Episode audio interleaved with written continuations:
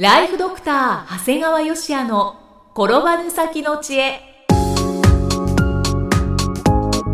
ビジネス勉強マネープラン。介護ライフワークバランス。この番組では認知症専門医であり経営者でもある長谷川芳也が人生を10倍豊かにする知恵をお届けします。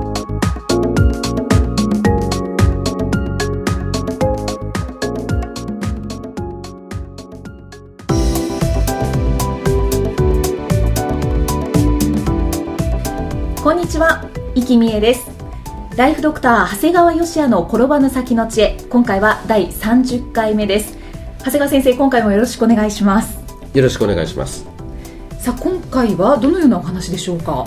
あの前回のですね、はい、まあ、旅行の第2弾なんですが、うん、まあ、題名としてはあの五感で快を感じました、まあ、快と心地よさを感じました、うんうん。まあ、いわゆる足立美術館とこれ京都虎屋一条店っていうんですけどもその2つなんですけども。あーじゃあ先週に引き続き。そうですね。えーはい。あの出雲大社の近くにはねはい。どうしても訪れたかったこう足立美術館っていうのがあるんですよ。うんうん。あの足立美術館っていうのはあのいわゆる安来節で有名な島根県の安来市にある。で近代日本画を中心とした島根県の美術館なんですけども、このまたねこの美術館を作ったですね地元出身のあのいわゆる実業家のね足立善光さんっていうのがねはい。こういわゆる裸一貫から事業を起こしてねでコレクションを作り上げたんだよね。一台で。一台で。でこの絵画収集における情熱がねすごかったみたいで、まあ、はい。いろんな逸話があるんですけども、ん。まあ、結果としてねあの所蔵品にはこう130点に及ぶ、まあ、横山大観。これはもうどうも日本一みたいなんですけども、はいはいまあ、その他知ってる人は知ってる竹内清宝橋本関節河合玉堂上村松園なんかいわゆるこう僕なんか大好きな人たちのうん。作品だとか、はい。あとはこういわゆる陶器の関係でいくとあの北大路魯山人だとか、はい。河合勘次郎なんかのものも収蔵してるんですね。で僕自身もですね横山大観というのは、まあ、当然見たことはあるんですけどもね、はい。この作品の量と素晴らしさはもうすごかったですね。でも130点って多いですよね。そうなんですね。でもう実は本当に個人的なんですけどもちょうどここを訪れるこう数ヶ月前にねはい。初めて横山大観の絵をね実は買っちゃったんですよね。買っちゃったんですか、はい。で、えーあまりにこんなちっちゃくてねこんなって分かんないけどすごくちっちゃいんですどよどのぐらいなんかうんデジタルカメラよりももうちょっと大きい。大きいぐらいのですね、うん。はい、あのもので。でその割にとんでもない値段だったもんですからはいあの最初は買うの嫌だって言ってたんですね。うんうん。ただ画廊さんがもう横山大観のちゃんとしたのでこれだけのものでっていうのはそうないよって言われてもぜひ持たれたらどうですかって言われて、まあ、若干うんあのちょっと無理をして、まあ、大体普通の人の年収ぐらいの値段があるんですけどもさを買っちゃったんですね。はい。で思いましたね。買っといてよかったってその絵を、ね、見てみたいですね。あ それならぜひお見せできますので、はいただね本当にそんなすごい美術館もとしてもすごいんですけど、もう一つ足立美術館にはこうもうすごい広大な庭園があるんですよね。これはもう5万坪にあの及んでですね万坪はい。もう本当にこのいわゆるこの足立善光さんはですね庭園も一つの絵だよ絵画だよっていうことを考えているもんですからすごくもうなんか映像としてもすごい綺麗なんですね、うん。だからこうアメリカにですね日本庭園専門の雑誌があるんですがその日本庭園ランキングでははい。あの2003年から2012年まで10年連続で日本一になってるんですよね。すごい。これね考えてみるとはい。まあ、まあ皆さんふーんと思うかもしれないんだけどね京都とか行くとむちゃくちゃ歴史のある庭園がいっぱいあるわけですよ確かにそうですよね。それ行って素晴らしいもんいっぱいあるそういうのも全部含めてでの受賞だからそっか。すごいんですよこれはしかも10年連続。はいでもこれ行ったら分かりますようんあのもしかして先生のブログに載ってましたか？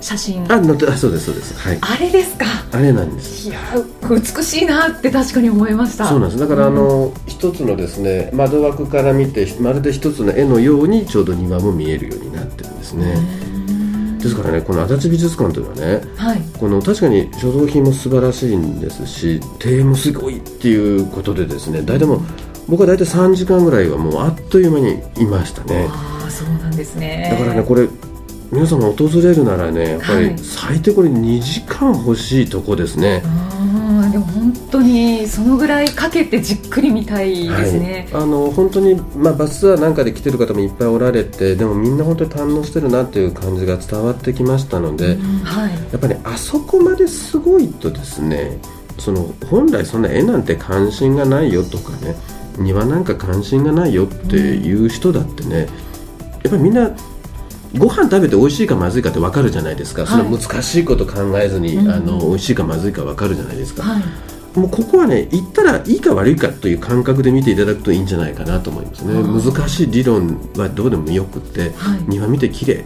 絵見て素晴らしいという感覚でご飯を味わうがごとく味わっていただきたいなと思いますね。本当に贅沢な時間を過ごせそうですね。そうですね。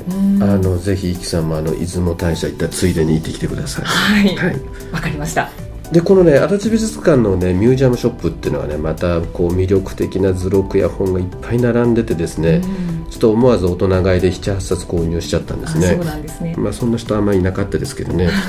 でその中の一冊がねこの「庭園日本一を作った男、はい、足立善光」っていう。あのまあ、当然こう図録ですから絵の本だとか庭の本も買ったわけなんですけどこれはもう本当に本です。普通の読み物です、うんうんこれですっかりこう足立善光さんの魅力にはまっちゃいましたね。そうなんですね。これね本の中からね、はい、いくつかフレーズを紹介しますね、はい、足立善光さんは私は働くことが好きで健康にも恵まれしかも体を動かせば動かすほどお金が入る報酬の喜びを知ったのでなおのことは決めも振らないで働いたっていうことなんですけどもう僕もそうです。今聞きながらそう思いました。はい、はい、もう本当にあの僕もよくわかります。僕もどんだけでも働いてるって言ったら働いてれますんで、ん。一緒やなと思って聞いてましたね、でもこれって本当に幸せなことですよね。いや本当幸せです。あの、ね、まず体が健康であるということがね、はい、あの何よりもありがたいなと思いますね。次がね、はい、わしの人生は絵と女と庭やって。わあ。でこれ善子さんがね解説してるの、はい、でこれはいずれも小学生時代の体験なんだよって。やっぱり小学生時代の心が裸の状態で受けた衝撃は一生消えることないんだなっていうことですね。この絵と女と庭っていうのがねだから結構こう本のね評判なんか見るとねこの足立さんの女に対する考え方が許せないとかねそうやって書いてあるのもあったんだけどまあただ、まあそんな難しいこと言わずにねこう絵を見て女性と関わり庭を自分で作りっていうことね、これはこうまさに貝頭で心地よさっていうのを常に感じてますから、だからきっとね足立さんはこう認知症になることなくきっと長生きされたのかなというふうに思いましたね。なるほど。でねこれまた素敵なんですね。美術館の目的は金儲け社会への還元道楽3つ全てに該当するってちゃんと言い切ってんですよ普通皆さん美術館を作ると金儲けってよう言わんわけですよ、はいはい、社会への還元ですなんて言っちゃうわけですそうですよね。でも結局それがないから運営が継続できなくなるっていうことがあるわけですね。だからちゃんと堂々と金儲け道楽も含めた上での社会の還元だってことをきちっと認識されてる。だから足立美術館は継続されてるんですね。なるほど。そのように見ると美術館ってバランスがいいんだなってすごく感じますね。思いますねあとねこの48歳の頃ちょっと僕より1歳上なんだけど48歳の頃体感の絵に出会った。その時はねあまりにも高くて泣く泣く諦めたんだって。でもいつか体感の絵を買ってやるぞと固く心に決めたっていう。これなんか。一緒なんですよ。本当ですね。一緒やないかなと。僕もいつか誰々さんの絵を購入するというのが実は日々の原動力なんですね。そうですね。もしかしたらもう全く同じ人なんやないかなとちょっと思っちゃうぐらい感覚が一緒ですね。先生今回叶ったってことですよね。僕は47歳で買っちゃいましたからもしかしたら足立さんより上行っちゃうかなと思ったりしてるんですけどね。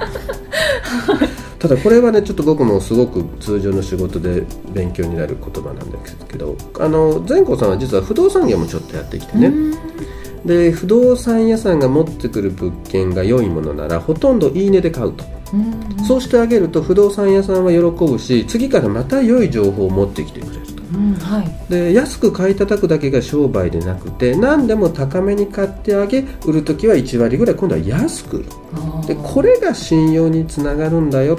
ほどほどの欲の方がかえって最終的には大きな利益になるんだよってねこれはねなんか僕らはどうしても少しでも安く買い高く売ろうというちょっとこう下世話のことを考えちゃうんだけど。みんなそうですよねね。やっぱり、だけどもしかすると足立さんはそれがねあの少し高く買ってあげて次は安く売ってあげる。これはねあのやっぱりなんか緻密さもこの方持ってたんだなというふうに思いましたね。あとねなんかこう絵ってバブルの時もあったみたいなんですよ。うんだから誰もが買いに走る総人気ほど怖いものはない。うん。でやっぱすごく買いに走って上がってその後バーンと暴落したらしいんですけど、その時でも大観の絵は全く暴落にびくともしなかったそうです。だからやっぱりあの大観というのはすごいっていうのをなんか足立さん自身は感じたそうですね。はい。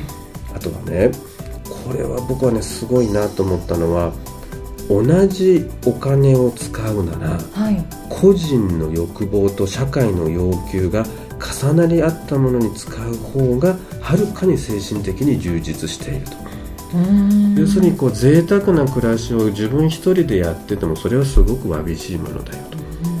自分自身が消費したりするものが実は社会の要求とピタッと合った時はそれが一番精神的に充実してるんだよなだからこんな対象ってなかなか皆さん見つけられないわけですよね。確かに。自分がいい家に住んだりいい車に乗ったりなんて全然社会と関係ないわけですよね、はいはい。でも善光さんはすごくその自分が絵を集めるということが社会の要求にもぴったり合ってたっていうところがあの素晴らしいと思ったしこれは僕もこんな対象を見つけたいなと思いましたね、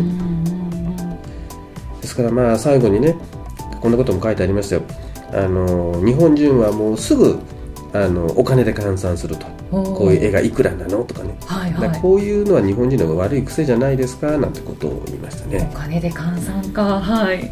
そうなんです。すぐ絵を見るとこれいくらですかとかね。そういうことを言わないっていうことですね、うんなんかそれ嫌ですね。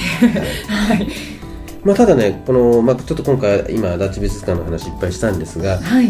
あの今回こう出雲を訪ねる前にね京都のね虎屋一条店っていうところも訪れたんですよ。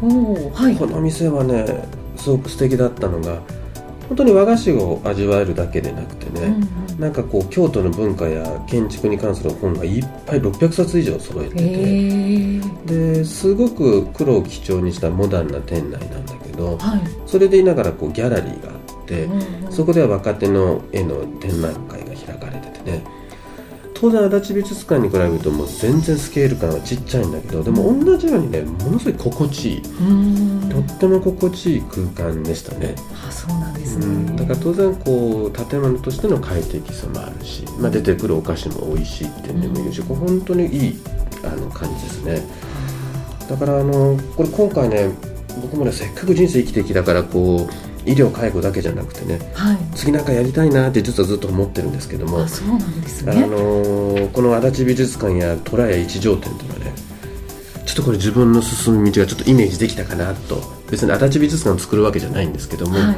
感覚としてこういうものを作るといいんだろうなっていうのがちょっとすごく自分としてはこうイメージできた旅だったなと思ってます。楽しむ旅だったけれども何かちょっと道筋がそうです見えてねきたんですね。はい。へーまあ、今回はあの美術、はい。まあ芸術といったはい。お話でしたけれども、なんかこう聞いてるだけでも、はい。こう心が豊かになってくるようなそうですね。あの皆さん響きとお忙しいね生活してるんだけどふとこういうところにもねあの感覚を持っていく関心を持っていく余裕があってもいいんじゃないかなと思いますね。そうですね。あと足立善光さんの、はい。えー庭園うん日本一を作った男、うん。これって庭園って書いてる時点で、うん。あんまりなんか手に取らないような感じがしちゃうんですけどはいはこんなになんか勉強になることが書かれてるんだなっていうのをすごく実感したので、ね、やっぱり聞いてる方の中でこう気になったっていう。あこれ普通にアマゾンで買えますので、うん。あのぜひ購入されてもいいと思います。そうですよね。はい。はい、長谷川先生今回もありがとうございました。ありがとうございました